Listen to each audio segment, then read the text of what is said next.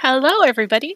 This is editor Lizzie again, just popping in to say thank you for joining us for episode 14, part two, uh, titled Just Desserts. Um, again, this is a uh, Crystal's story for episode 14, where uh, she talks about a uh, pretty evil man um, who. Uh, is a part of a, a cold case uh, which has not been solved. Um, but uh, uh, there's some hints as to what might have happened that Crystal gives. So thank you again for joining us for part two. We hope you enjoy it. And um, we decided to split these because we wanted you to choose, kind of pick and choose what you wanted to listen to and have more options for that with this lengthy episode. Um, so thank you so much. Enjoy. Bye bye. So, so, uh, we're going to move into true crime now. And I'm sorry we spent so long on COVID, but yeah. I think it's very important. We said what we had to say. Yeah, yeah, yeah. Said what we had to say. We'll we'll try and uh, do different topics now, but I'm very passionate about it. So, uh, but we're gonna move into to true crime now, and uh, you are telling a story about who? Ken Rex McElroy. All right. And so uh, I guess just take it away. Again, warning this is a true crime story, so if you're not into that, um, sorry that this episode was about COVID 19 and a true crime story. Well, there's always a silver lining in things. Anyway. Um, That's true. I'll let you take it away. Okay, so I also want to open this up with a disclaimer. Warning this story has to do. There is mention of assault, violence with a deadly weapon, uh, mention of statutory rape, abuse of minors, domestic abuse. I just want to get that out of the way first. So if that upsets you, maybe go to another episode, watch some kitten videos. I don't know. Um, so I'm pulling my my uh, sources from t- a blog called Talk Murder with Me, um, Unsolved True Crime, the Ken McElroy Wiki, and the Skidmore, Missouri Wiki. So I'm gonna open the story. Ken Rex McElroy was born on. Uh, he was born in 1834 to a poor migrant farm family who relocated from Overland Park, Texas, to Skidmore, Missouri, which has a population of about 437. So it's a little small town, one stoplight, maybe two grocery stores. You know, if you've ever drive drove through a small town. So it's like that. Um, so he dropped out of school in the eighth grade when he was about 15, and it was widely re- widely believed that he was illiterate. Um, so when he was about 18, he sustained an injury that left him with chronic pain. So he was in pain all the time. And it's also said that he had a, uh, it caused a head injury that might have attributed to his violent tendencies. So, so for 20 years, Mac, uh, McElroy basically terrorized Skidmore, Missouri. Um, he was well acquainted with the law. He had been accumulating 21 convictions and uh, and had the one of the best lawyers I've ever seen, uh, Richard Gene McFadden, who apparently he used to go around town bragging and saying that uh, McFadden worked with the mob. So he had like a really damn good lawyer. So he got off on pretty much 20 convictions completely scot free. Maybe ba- maybe had to pay bail, but oh, for the most part, yeah, for the most part, he was just like untouchable. This man. Um, I think also what attribute to him getting off on these convictions was there was uh, reportedly uh, he used to threaten the witnesses so that there was since there was not enough testimony and not enough witnesses coming forward they would dismiss his case um, he was known to actually and how he would terrorize these witnesses is he would find out where they lived and essentially like intimidate them in any way he could you could probably imagine. He would probably sit outside their house and just stare and watch their house. okay. Um, let's see. Stalker material right there. Yeah, so he would uh, he would terrorize Skidmore, uh, Skidmore by stealing alcohol, gasoline, valuables, anything that pretty much wasn't tied down because he was one of those types. Um, he also had an affinity for teenage girls. Most of the women that he married were about 13, 14, 14, 15, and he would get away with any statutory rape convictions by marrying them. So he had probably been married three times to three different girls. Oh. His last wife, Trina McCloud, was 12 years old when they met and became pregnant at 14. And so he decided to divorce his current wife, who was also a young woman, um, and marry Trina and moved them in with him and his his previous wife, Alice. Oh, he's just touching on a little bit of everything, ain't he? He's gotta touch all the bases, man. He's touching on, on on petty crime, petty theft, extortion, maybe, maybe like So, I'm- extortion. of Yeah, yeah, yeah, yeah. Uh, touching on on that uh, gross young child stuff Mm-hmm. and uh uh, uh, all all the gross stuff. Them them creepy stalker vibes, well into the uh, cult like vibes of having all your young ex wives living together. He had like a sister wife situation going Oh God! in this house, and he had like um ten different children by five different women. Oh my goodness! So, um, here are some examples to kind of illustrate the type of person Ken McElroy was. So, uh, when Trina McCloud, his current his his young teen bride, gave birth, um, 16 days after giving birth, her and Alice fled to her her parents' home. So her her I think her mother and her stepfather's home. Allegedly, McElroy responded to this by tracking down her residence while they were away, set their house on fire, and shot their dog. Oh, Yeah, he a really bad person. he's not a good person. He's All a right. really bad person. And guess what? He got he was not charged for that. He got away with two hundred two thousand five hundred dollars of bail. My God. Police, what were you doing in those days? They were scared of this man. He was a man.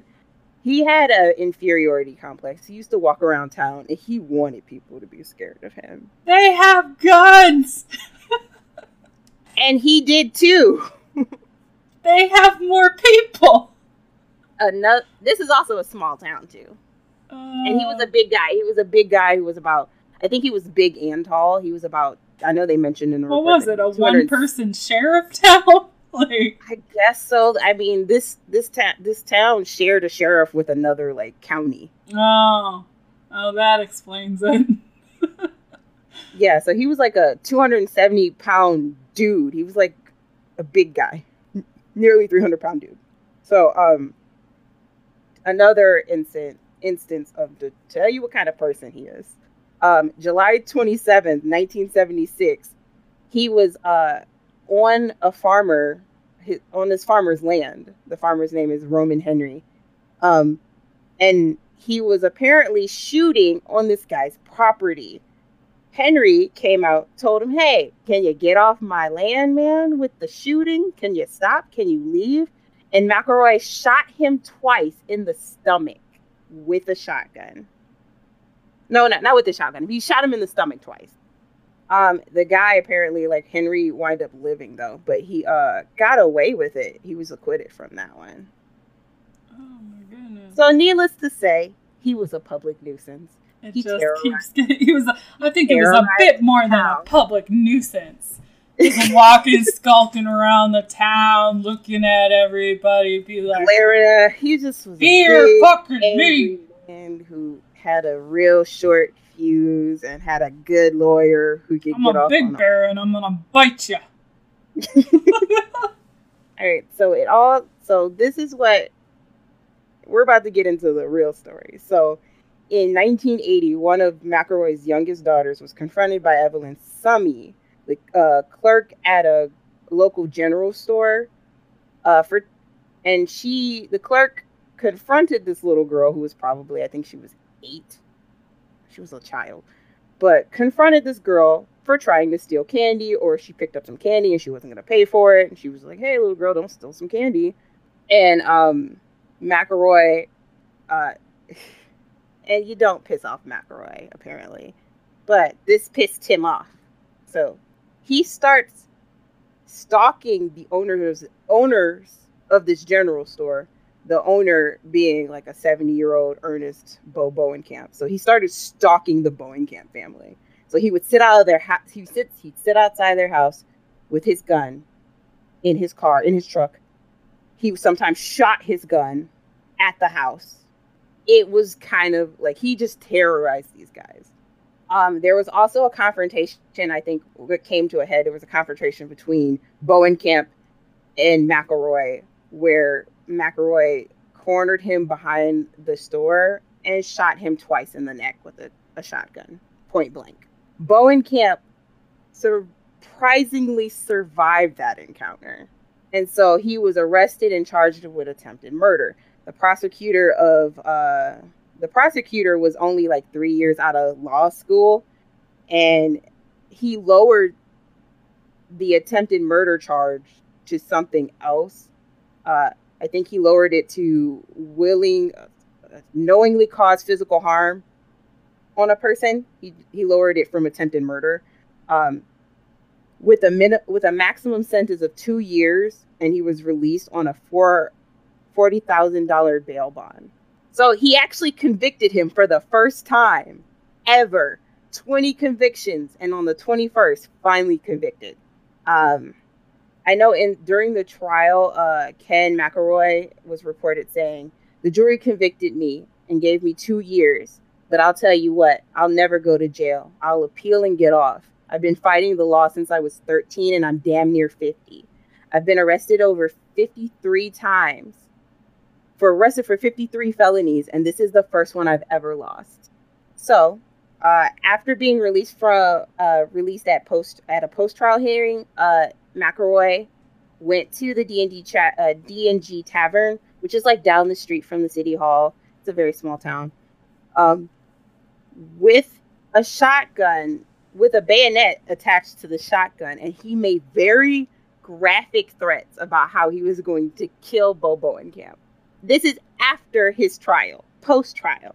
So on July 10th, uh, 1981, the townspeople decided to gather at Legion Hall, uh, which is down the street from the D and D, uh, the D and G Tavern, like I said. Um, and they were discussing what they were going to do about McElroy.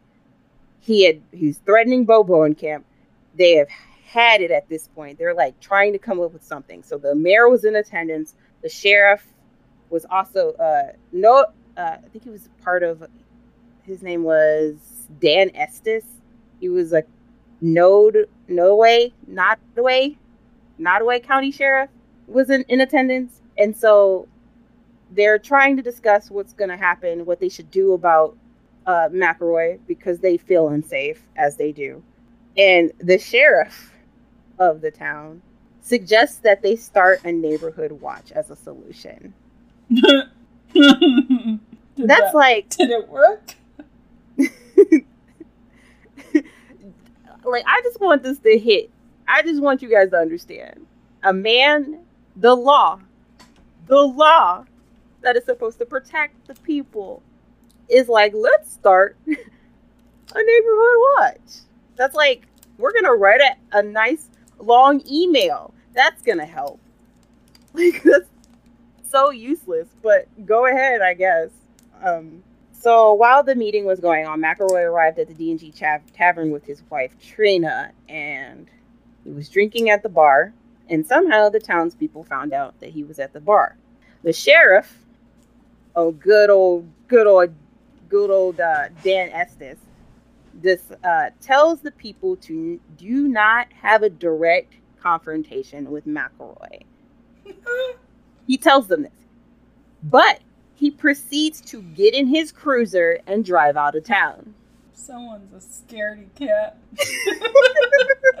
Someone knows what he said, He knows "Don't what he's a- done.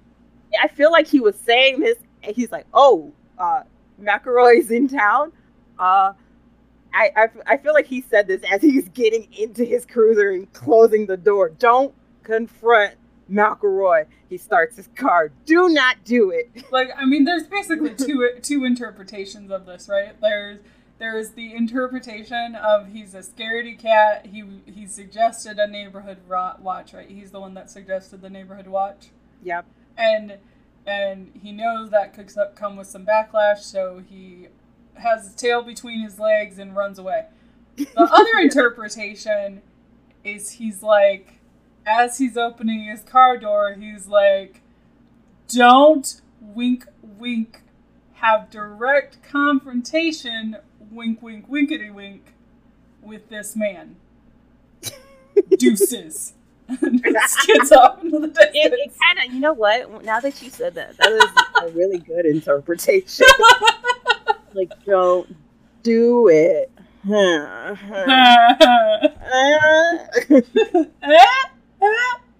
I'm gonna go though. Mm.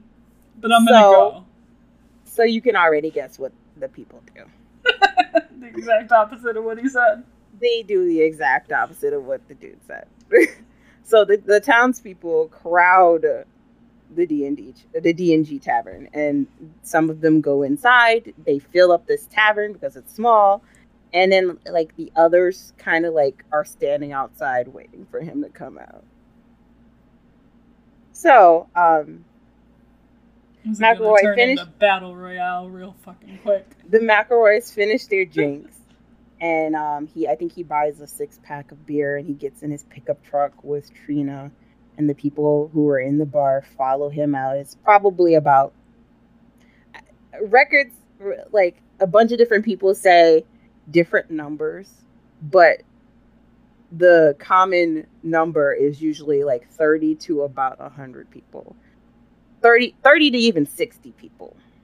So for the, the sake of saying it i'm going to say there were 60 people that were witnesses to this. So he gets in his car with his wife and he's getting ready to pull out of town when McElroy gets shot in the back of the head from the back of his car in broad daylight.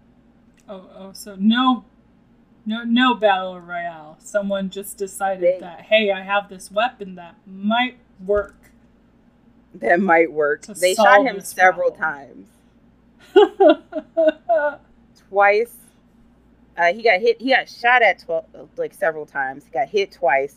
Once uh, by a centerfire rifle, and the other was by .22 mid fire rifle. So there's two. So it has to be two people shooting at him, from what I can gather. I mean, at least. at least. Um, Trina was fortunately, or I don't want to say anything bad about it, but fortunately, Trina survived. She leapt out of the car as the bullets hit the hit McElroy, and was like escorted away from the car. So she got lucky. She didn't get hit at all. That's good. Um, so by the way, this guy got shot twice. Nobody called an ambulance. I mean, I don't Nobody. I, I I- I don't think I blame them for that. Murder's not right, okay? Murder It's not. is In not not all cases of vigilante justice. okay. Vigilante justice, not okay. Only okay if you're licensed, like Dog the Bounty Hunter or whatever. but even then, they don't like kill people. um, I think there's strict re- restrictions on people that actually do bounty hunting. Um, Right. but I mean, it was a long time ago, and it seems like the justice system wasn't going to help any of these The people. law had failed them at that point. I mean, really, the the officer just uh, driving away was probably the best thing he could have done.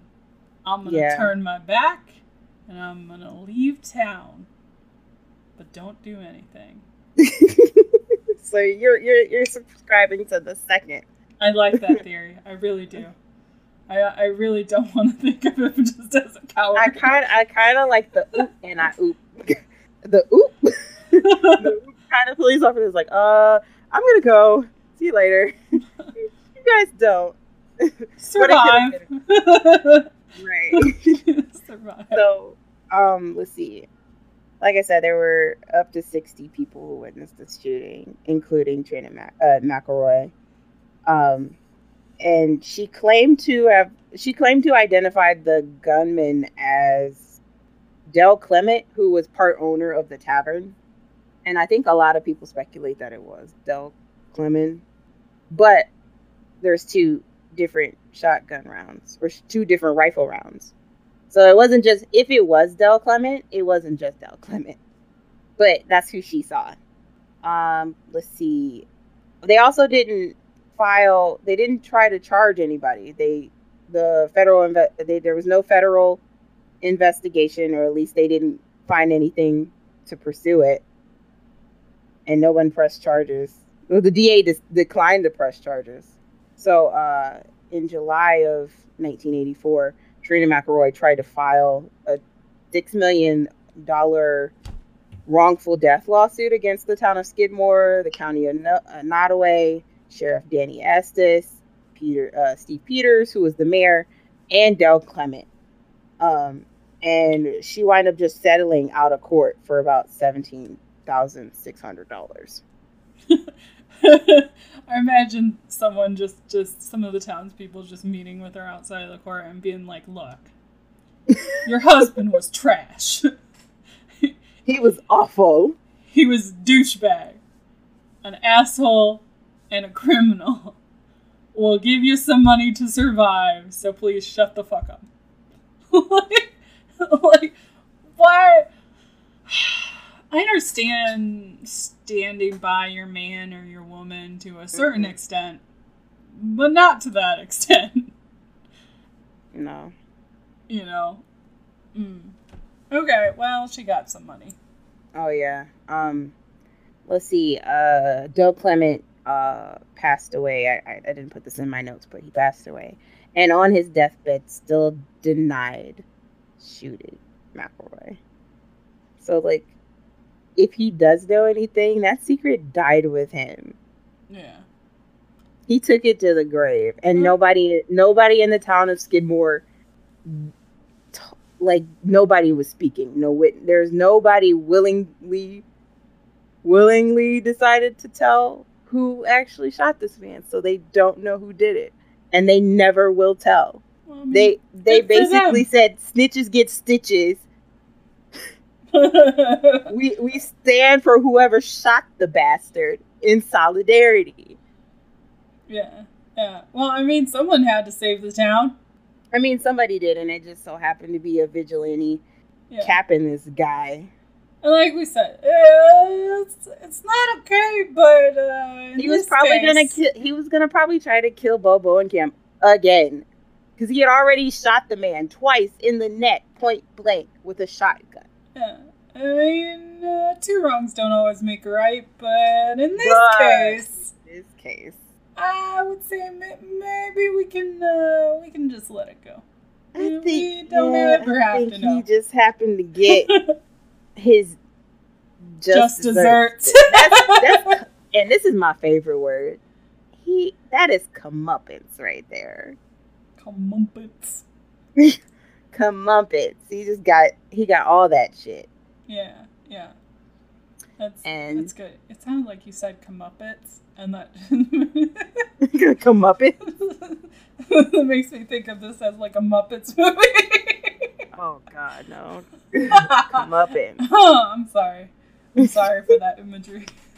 And that and that is the story of the town that got away with murder and Ken McElroy, Skidmore, Missouri. I mean, uh, if any town deserved to get away with it, they did. Because it sounds like they anyone des- a lot of shit. I- I don't want to say that. That was very morbid. What I was about to say was, if anybody want deserves to die, woof. I'm not gonna finish that sentence. Yeah, yeah. But- yeah. we we try not to wish death on death on people. But he was just awful, awful, awful, awful. but human yeah, being. there there are awful human beings in the world, and it does sound like he he got what he deserved. yeah. So But one good thing I can't, I think one good thing that was said about Ken McElroy was that he was a good father. He may not have been a good spouse, but he was a good father. mm, but was he though? I mean, I don't know this. I don't personally. we we may not people- know. That's just what people said that he was like a good father. He Yeah, about his kids. but but you can you can have that image on the outside, and just like some of your double dealings, he Listen, was that is not even a redeeming great. quality about the fact that this guy was a so. good dad was. I said I don't think it is a redeeming quality. I don't think he was. Just like you went bullshit. well, basically.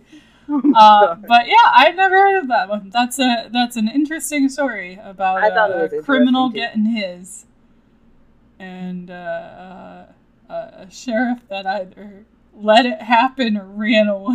Either let it happen or he ran away. yeah, So well, how that's a could you- good story. Yeah, So I well, thought it had like a little bit of a silver lining. yeah, I mean, yeah. In the end, the town won, and they should make a movie out of it. I think they did. There might be one. It sounds like a good story. I know there's a book called In Broad Daylight, and I think if you Google, yeah, there might be a movie. Hold on, you can keep talking though.